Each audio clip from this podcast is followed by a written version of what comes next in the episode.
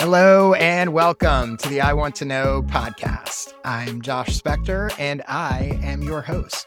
If you don't know who I am, I'm the creator of the For the Interested newsletter, which you can check out at fortheinterested.com.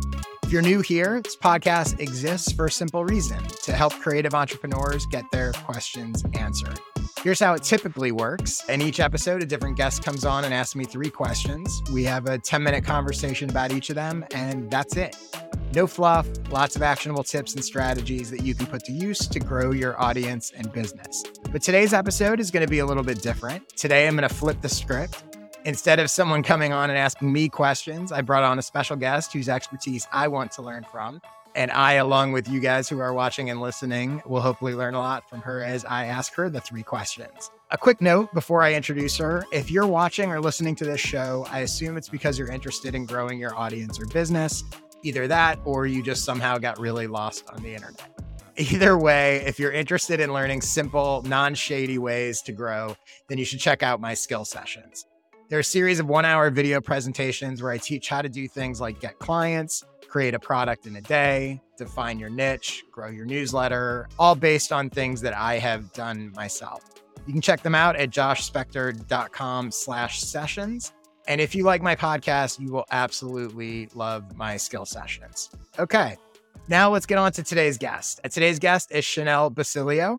Chenell runs Growth in Reverse, where she reverse engineers how top creators grew their newsletter to 50,000 plus subscribers. Each week, she spends around 25 hours researching a creator and writes a deep dive, sharing some of the growth strategies they've used.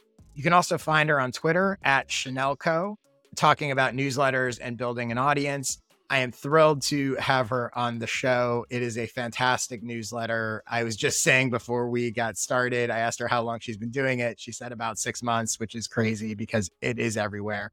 Hello, Chenell. Welcome and thanks for doing this. Thanks, Josh. That was very kind words. I appreciate that. You know, it's funny when I do these expert episodes, I know a thing or two about newsletters, and it's rarely with a fellow newsletter expert. It's usually YouTube experts and people who know things that I don't know as much about. But your newsletter, I think, has been so successful. It's unique. It's interesting. You've really studied the space uh, literally on a weekly basis. I was excited to have you on. And I hate the phrase pick your brain, but I guess I'll use the phrase pick your brain. So let's jump right into it. And I want to start here. Your newsletter is heavily rooted in research. So let's say that someone who's listening to this or watching this episode let's say they want to write an amazing profile, a blog post, they want to produce a great video, they want to do something about someone that they don't know personally or maybe don't have access to to just interview them.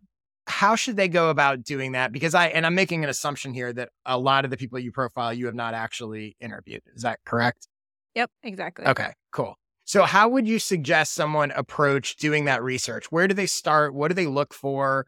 How do they compile and filter it? Talk to me a little bit about your process and how you find this stuff and put it all together. Sure. So I think the first thing you have to consider is where are they creating their work, right? If they're mm-hmm. writing a newsletter, are they on Twitter a lot?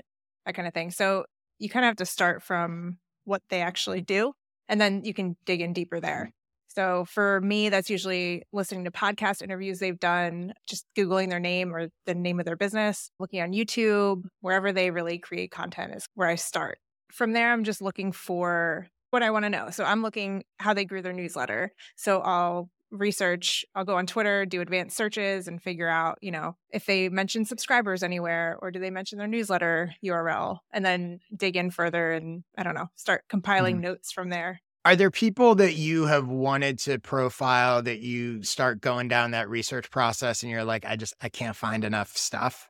How do you know when you're researching, like, what is quote unquote enough to work with? Yeah, that's a good question. I think usually I can find enough information or data. The one last week was actually difficult on Ben Meer because he has mm-hmm. literally done no podcasts. And that's usually right. where I find a bulk of my information. Right. So I bought his course and just, I didn't share what's in his course, but I'll look mm-hmm. and see mm-hmm. what he does and figure it out on the back end that way. And then it's it was really just like going deeper into Twitter than I usually do. But there are people I have started doing research on and then I completely canceled the whole thing because there wasn't a good story or I didn't think people could learn from it very well. So that does. So happen. talk to me about. I love that you use that phrase. There wasn't a good story. So talk. Let's define you know, what is a good story, right? You can, for most people, if they've been on podcasts, they've been on Twitter, let's assume that you can find enough information about them. How do you sort of go about finding what that story or hook is? So, the whole point of the newsletter is me figuring out how they grew theirs so that will help me grow my own and helping mm-hmm. other people grow their newsletters. So if there's not anything that's like compelling or different or replicable, I think that's where I draw the line. There was one recently where the person just the topic was so good that just spread everywhere and I just don't think that you could replicate that success in a way. So I just mm. canned that one.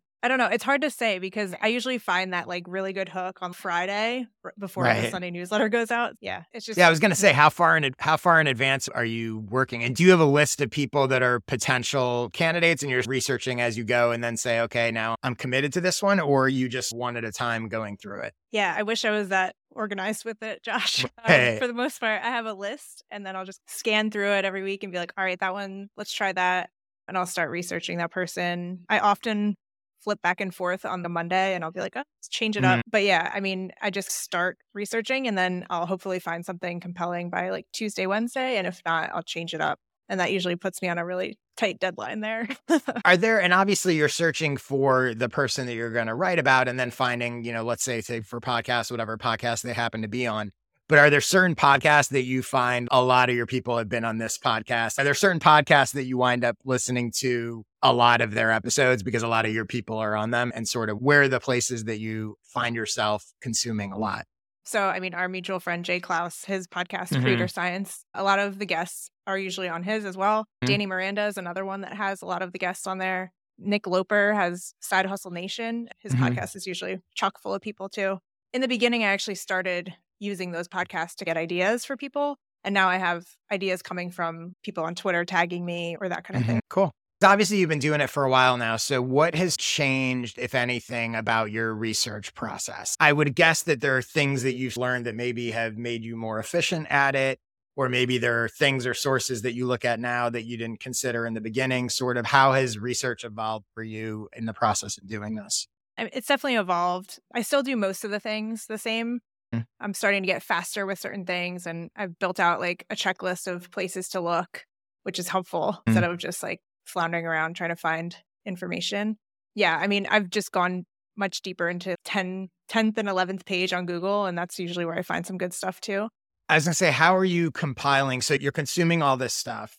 How are you compiling and then organizing that research? So I'll start in the beginning. I usually so once I pick a person, I will typically go through and find all of the podcasts they've been on.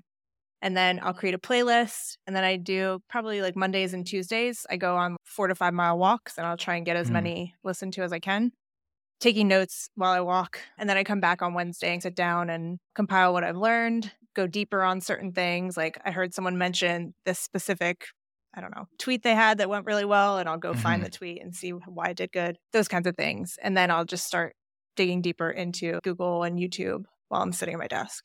And are you so funny? I'm so not a tech stack guy. I think it's like the least important part of like almost everything, but people are obsessed with what app store are you using? So I'll ask it anyway. Are you taking notes in just your like Apple Notes app? Are you using Notion? Like how like what do you use to organize stuff? I really want to be a Notion person, but I'm not. So I just keep going back to Apple Notes because it's quick and it syncs to everything. So that's really the one that I use. I have to say, and maybe this is just my own personal bias, but I feel like when I have conversations with people that have built or are building sort of successful things, very rarely are they the ones that have these elaborate, like, Notion, second brain, all this like elaborate stuff. Like most times, again, maybe this is my own personal bias, but I feel like most of the people that are actually having success are spending less time sort of tracking all their stuff and using very basic. I use my notes app. I have a simple to do list. I have a whatever yeah. So it doesn't shock me that you're like, yeah, I just keep it simple. In, in your mind, when you're doing the research, because obviously you're doing growth stories, right? So there is a sort of built in narrative and trajectory there.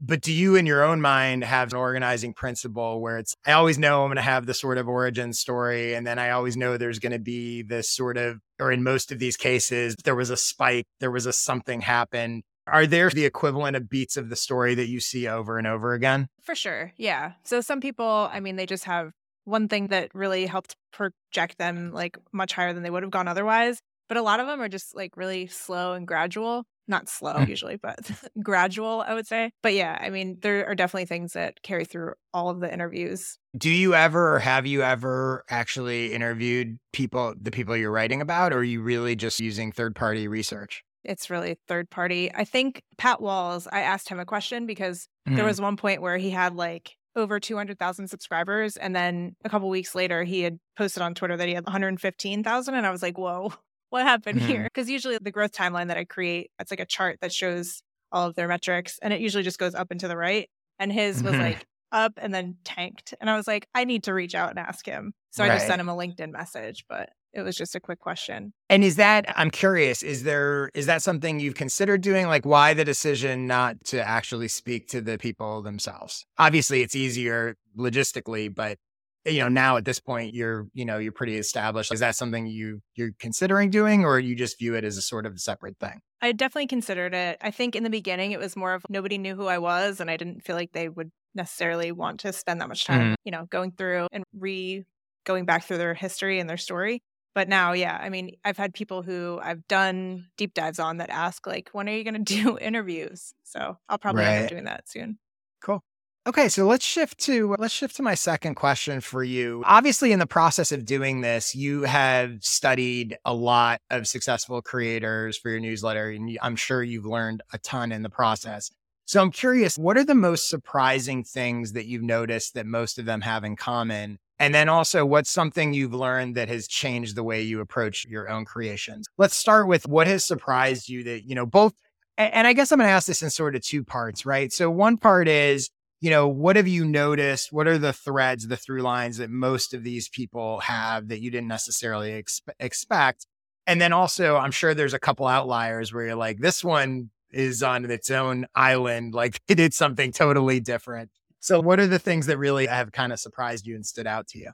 I think when I got started, I initially thought that I was going to find stories of people who just took off and they have no backstory and they just came into it and had 50,000 subscribers like overnight. But, and that sounds silly now, like thinking about it. But the one thing I found is it really does take two to three years. Like there's mm. no ifs, ands, or buts about it.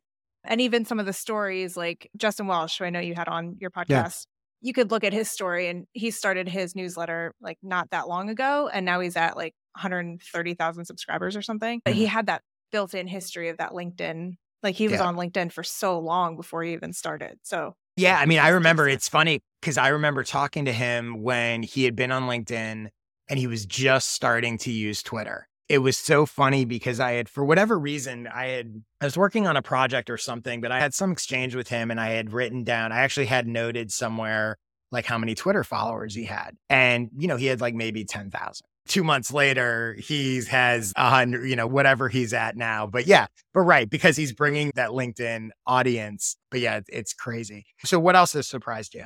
So, what else has surprised me is that most people use a lot of the similar strategies. Like they may have done something differently, but all of them have built good relationships with other creators. Like that's mm-hmm. a big one. It's not surprising necessarily, but it's just interesting to hear that.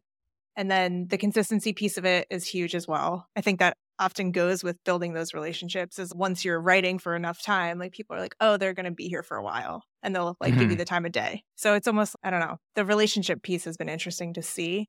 And even I'm doing research now and I'll find relationships about creators I did a deep dive on five months ago and be like, oh, I totally missed that back then, but they were linked up with this person. Mm. So it's, it's really interesting. Like the world is a lot smaller than you think it is. I love that you mentioned the relationship thing because I think it's one of the biggest sort of hidden levers that people just do not realize how important a role it plays and not just with like huge creators but even you know even going from a newbie to intermediate level or what you know whatever that means it's massive. And i think people because they see what people are posting and they see that and i think a lot of times they make this assumption that those are the things that are driving that growth. And or people that aren't growing get really frustrated because they go i don't understand. My tweets are just as good as this person's. My newsletter is just as good as this person's why are they taking off and I'm not? And they just don't see that behind the scenes. And I'm not even talking about engagement pods. Like that's a whole other, you know, that's a whole other thing. but just genuinely those relationships, they don't see that, oh, I featured that person's tweet or that person's newsletter in my newsletter because I had a conversation with them or it came to my attention or whatever, right? There's all those sort of hidden things happening that I think really are impacting the growth of stuff. And a lot of times, not only do people not realize that, they might be modeling what someone does, thinking that's the key to growth, right? Oh, if I tweet the way that person does, that's going to make me grow. And it's no, it's not the tweets that should have been modeled, it's the relationships, but you don't see that because how would you see that? And, you know, it's definitely something that I have found for myself. And I, to be honest, don't think I do nearly enough of it. But anytime I've even just had a friendly conversation, hey, let's hop on a Zoom for 10 minutes and say hi outside of Twitter, you know, it might be a year later when I have something to be like, hey, you know, I thought your audience might like this. But those things make a huge difference. And I think it is really hidden. Right. And not a lot of people talk about it, except for, as I'm sure you found, when you start studying these people that have gotten to a certain point, almost always there's some version of relationships that have played a role. 100%. And that's yeah. one of the things that's hard for me to do is like, I'm studying their growth, but I can't go into their DMs and look in the past, you know? Mm. That's just completely blocked off. So I have to go and try and figure out who they were tweeting at most and like how they were connecting and find different relationships off of Twitter and that kind of thing. Yeah. So it's just interesting. You know, what's interesting too is I think even the creators themselves, a lot of times, aren't even consciously thinking about it. Like they sort of take it for granted. You know, I've had conversations with a client or they're trying to figure something out or they're trying to get to certain types of people. I'll find myself going, Oh, I know this person and this person, and I can introduce you here and that. And I don't even really think about it. But I realize like I've developed this network over time. And I, a lot of times I only notice it when someone says to, you know, in reaction to that, of like, how do you know all these people? Oh, you know that person and you can just DM them and you can whatever. And it's, oh, yeah, I guess over time. But that also goes back to your other point where like this stuff takes time. It doesn't happen over overnight, far from it. What else have you noticed that most most successful creators have in common? I mean, there's the element of content, right? So it has to be like something like your content has to be super good and something people can't find elsewhere. Whether even if you're just curating links, like you have a really good eye for content that's imp- mm-hmm. interesting for people. Otherwise, like a Codie Sanchez has like these amazing real world experiences that she can share. That's interesting. That's good mm-hmm. content. So it, that's a really important piece that I think gets overlooked a lot. Like people just are like, I'm just going to create a newsletter about this one thing and I'll just figure out how to grow it really fast. And it's okay, but are people going to share it? Is it actually something mm. people want to send to their friends? Yeah. That's important. Have you found that I'm going to make an assumption here, but feel free to tell me if I'm crazy. I assume that most people that have grown to a certain point, they have a real clarity in who their audience is or who their target audience is. And just as importantly, like what they're helping them do. I find a lot of times the people that are not growing or are stuck, it's way too vague. It's way too vague or way too broad. This gets into niche, but I also think like niche also in terms of specificity. I would again, this is an assumption, but you know, tell me if it's if you found this as well that most of the people that you featured, they know exactly who they're trying to help and what they're trying to help them do. Yeah. Again, that uh, doesn't always happen right away. Yeah. I still question like who is on my newsletter. And are they really beginners or complete mm-hmm. experts? A mixture. Like I know some of that, but it's still not a perfect. I don't have yeah. that dialed in super well. But yeah, I mean, and a lot of people start doing something a little bit more niche and then they expand their horizons a little mm-hmm. bit. I think it's important. Yeah. And have you found also, because it's that's also something I talk about a lot that like, you know, people get very like hesitant and scared of niching down because they feel like they're going to be trapped in something.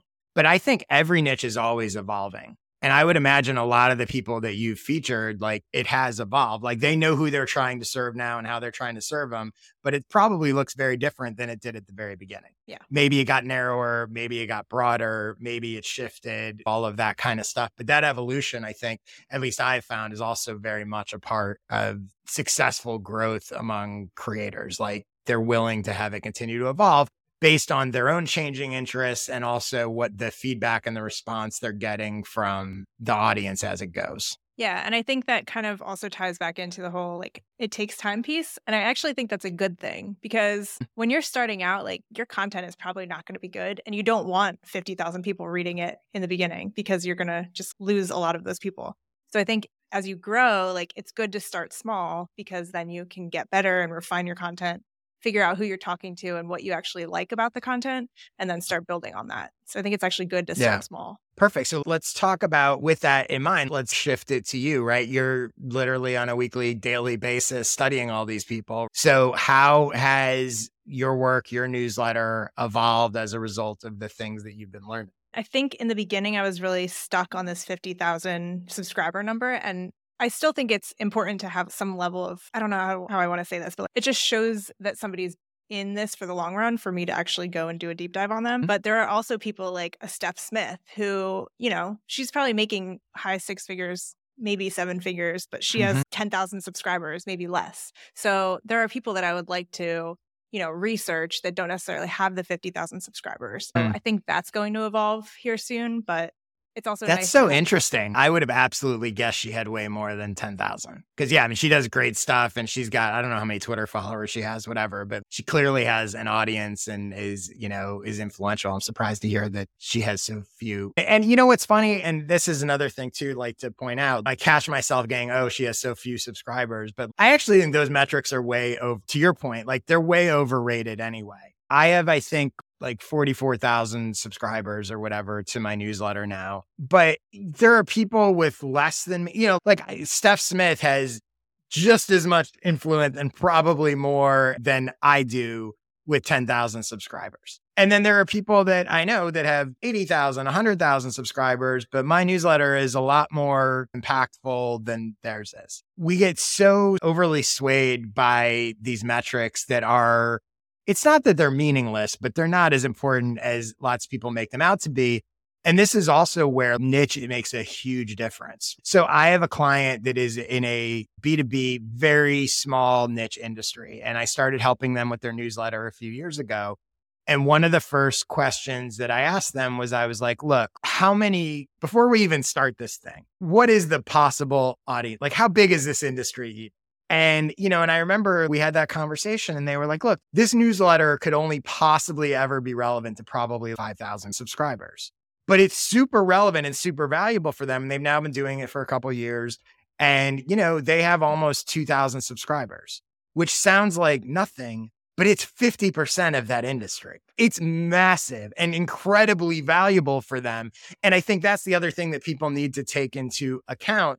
I see a lot of people that are and we're talking about newsletters, but it's true of podcasts, YouTube channel. It's true of any content. They're creating content for a very small, very specific, potentially very valuable niche. But then they're looking at these other metrics and feeling like a failure because they don't have 50,000 subscribers. That's not the point. Like you're, you know, what are you actually trying to get out of this? Again, using that example of one of my clients, like for them to have 2,000 subscribers is massive uh, and massively valuable in that universe. So, what else? What other things have you learned that have influenced how you do things? Well, I think just on that note, like you're talking about 2,000 people and the sponsorship opportunities they probably have are yeah. crazy because you're reaching mm-hmm. almost half of that entire audience. Yeah. That's nuts. Yeah. And the knowledge they get, which is this is another thing with newsletters that I think people don't talk about enough is the ability to see, especially if you're curating and it's a curated newsletter and that kind of thing, the ability to see what people are interested in is super valuable depending what you do and not just see it from based on a survey, but able to go, you know what? When we put links about this thing, people click. And then to be able to even, again, within their industry, they're able to go in and go, oh, this person who works at this company click this article about how to deal with downsizing that's pretty valuable insider information how what's going on.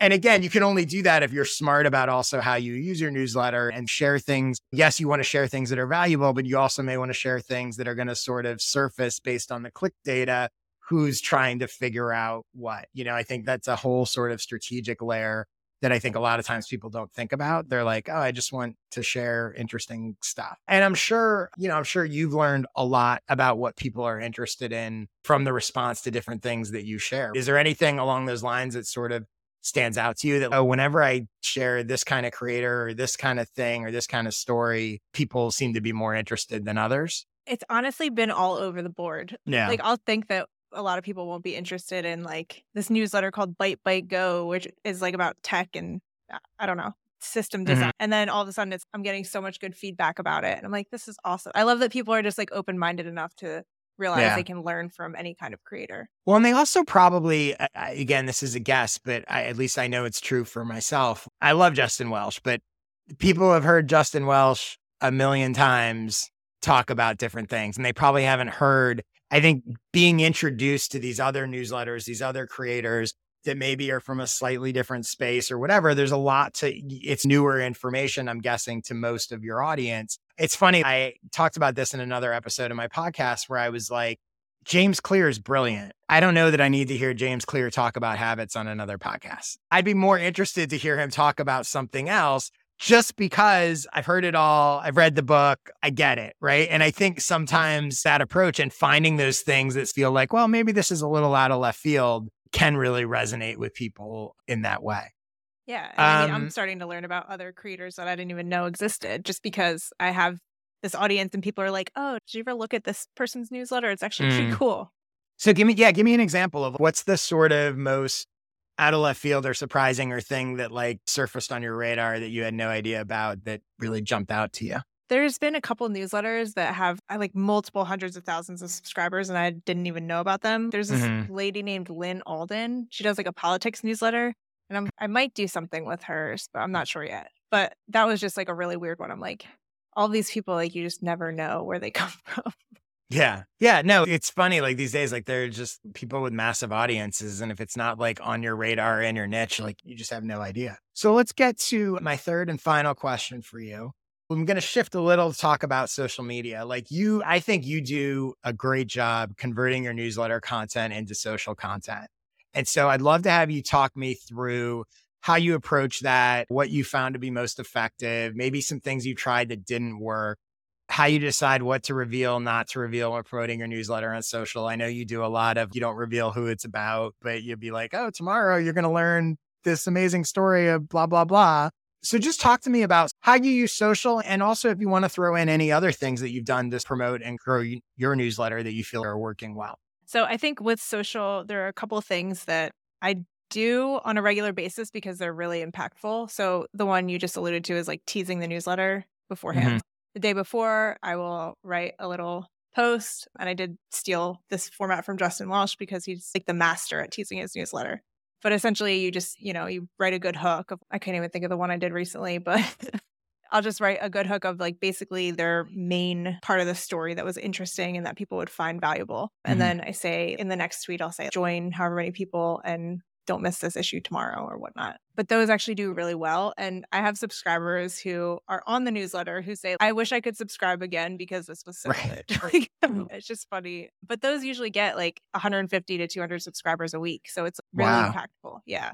That's amazing. So I'm curious. I'm curious if, and you may, I don't know if you know off the top of your head or not, but so you put you post that sort of teaser, and they're usually threads, right? It's usually not just a one-off tweet. So you post that sort of teaser thread, and how many people do you think are seeing that? Like you're getting 150 or whatever you just said, new subscribers out of how many people seeing it? Like I'm guessing that's a pretty high conversion. It is a really high conversion. And some of the ones that like don't get a ton of likes or um, views actually do really well. So it's like another thing, like the pointless numbers are the likes, but the, on the back end, like the really Yeah. impactful numbers are the subscribers. I'm curious, how do you think people are seeing that? Because it's just a teaser tweet, I'm guessing, or thread, I'm guessing it's not the kind of thing that people are really sharing. Like you said, they may not even be liking it that much.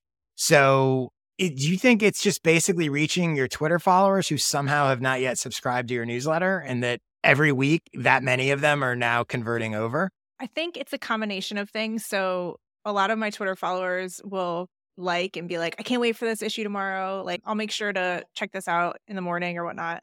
But then a lot of people are actually bookmarking that tweet. And I think that Mhm. impacts it pretty good. So yeah, so a lot of my like raving followers, like the people that I'll retweet as Yeah. well, they'll comment and just say, Oh my God, I can't wait. This is so exciting. Or they'll get Yeah, I think is. I think bookmarks are having a big impact on the algorithm. I noticed I had a tweet a few days ago that had a ton of bookmarks and got a ton of reach, way more bookmarks than likes and retweets and replies combined.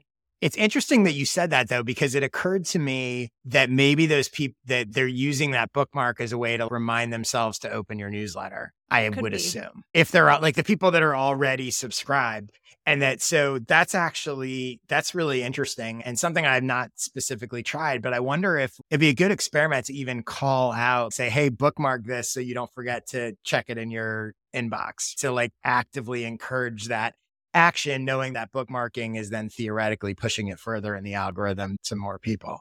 But, yeah. and I'm um, not sure if they're doing that or if they're just like the next week they want to go back and see what I wrote compared to what the tweet was. 'cause They Right. didn't know who it was. I don't know. It's interesting. Or also maybe as an example for themselves of I want to promote my thing and they think it's a good example of promotion and they want to save it for that reason. That's Could also be. possible. Yeah. So what else? What else goes into how you approach this stuff? So most weeks, I've been really bad at this lately, but I'll write a thread about the previous deep dive that I wrote. I would write a thread on Ben Meer with System Sunday and just share the top growth levers or a few interesting things. And at the end, I'll say, go subscribe and I'll send you the issue now. So that's been really helpful. Are you too. using any social platforms other than Twitter? I do post on LinkedIn sometimes, but I've been Yeah. about that. Yeah. What about eh, what anything else you're doing besides the pre and post tweets to to grow it?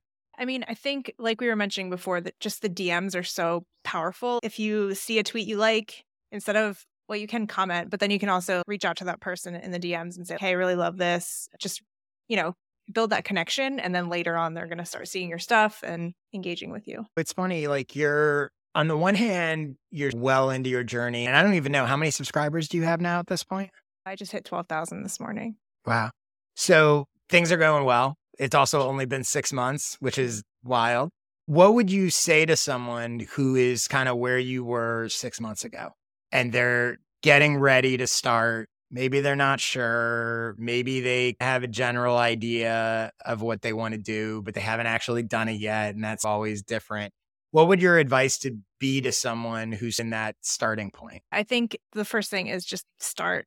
You're going to learn so much just by actually doing the thing and writing the newsletter and making mistakes than you would if you're just like research and plan more. But the second thing is just find an angle or a piece of content that you're really excited to write and just dive in on that because that's going to take you further than, I don't know, any of these growth hacks will. And what would your advice to be to someone who's, let's say, they're three months in, right? So they've started, they've been relatively consistent, they're publishing every week. They've maybe got a few, you know, they built a little bit of an audience. They're seeing a little traction, but they, they've gotten past that launch phase, right? The excitement and nerves and everything of the launch. And now they're like, all right, well, now where do I go from here? I would say dive deep into relationships, start replying to other people's newsletters. That's been huge for me just to build that community aspect and start doing cross promotions, I think is a great one. Any of those like recommendations platforms are good. So the creator network with ConvertKit or Sparkloop, those have been huge for me just to, yes, get new subscribers, but also build relationships with other creators and you can learn from them and help them as well. Are you doing paid stuff with Sparkloop or have, has it, have you done any paid promotion of your newsletter or just cross promotional stuff? Just cross promotions at this point. Do you have any tips in terms of the actual reaching out? It's funny, both of us have been like, yeah, build relationships. Those are really good. You guys should do that. Any tips or examples of sort of ways that you've actually done that? I mean, I think one of the big ones is joining a community. So I'm part of Jay's lab, Jay Clouse's Mhm. lab. That's been huge just to, you know, get on the radar of other people, learn from different creators, that kind of thing. I've seen a lot of the people I've studied take a course. You know, some people take a Twitter course and then you end up building those friendships. So I think that could be a really big, simple way if you have a little bit of extra income to spend on this to not only learn what works, but also get in with those creators who are looking to grow as well. As we wrap up here, like what's your, where do you see this going for you? What's your ultimate goal with it? Where do you want it to be? Has that shifted at all from when you started it out? Where is your mindset with it now? When I started, I was just creating the content just because I thought it was fun to do. It's only been six or seven months now, so it's really still very new for me. But I think I just want to be able to help people build an audience, not necessarily 50,000 subscribers, because I don't think everyone needs that, mm. but just be able to actually build a sustainable creator business and grow that way. I mean, I'm sure I want to do some kind of, I don't know if it's a course or membership or something, but I'm still trying to figure that out. But some way to help more people at scale versus just creating a deep dive every week. And you- you view this as a business for you? I mean, was it Yeah. always intended to be that, or was it initially just a kind of a creative exercise that's now becoming a business? Yeah, it was just a creative exercise. Like I still have some clients on the side from my past digital marketing stuff, Hmm. and I would love to take this full time because I'm just having so much fun and learning so much. But yeah, it's for me now I can see that it's a business, but in the beginning I was just trying to figure out how these people were growing newsletters. Yeah. Cool. Yeah. And then one final question. You're six months into it. Has it gotten easier or harder? Both. I think creating the content, I feel like now that I know a lot more, I'm going deeper into these things. So it's Mhm. taking me longer to do, but it's also easier because I'm in like a groove, if you will. So it's both harder and easier, I'd say. Well, congratulations again. It's really great newsletter. I highly recommend anyone who likes my stuff, you absolutely will love Chenell's newsletter. Let people know where they can get it, where they can connect with you, where they can build relationships with you, and all that other stuff. Yeah. So it's growthinreverse.com. And then I'm also on Twitter or LinkedIn at ChenellCo. And for me, my newsletter, fortheinterested.com slash subscribe. My skill sessions, joshspector.com slash sessions. And it's funny, I actually was just thinking about as we were talking about this episode, because it's all about like newsletters and social. The most recent skill session that I just published is actually the newsletter social playbook, which is all about how to use social media to grow your newsletter and vice versa. And I believe I actually include an example. Actually, I know that I include examples of how Chenell promotes her newsletter in there, which she probably hasn't even seen yet. So I need to send you that. And then other than that, I'm on Twitter all the time at Jay Spector. If you would like to come on this podcast and ask me three questions, go to joshspector.com slash questions to submit them. And hopefully I can be talking to you on here one of these days. Chenell, thanks again. I appreciate it. This was great, really helpful. Thanks everyone for listening. Have a great week, and I will see you next week.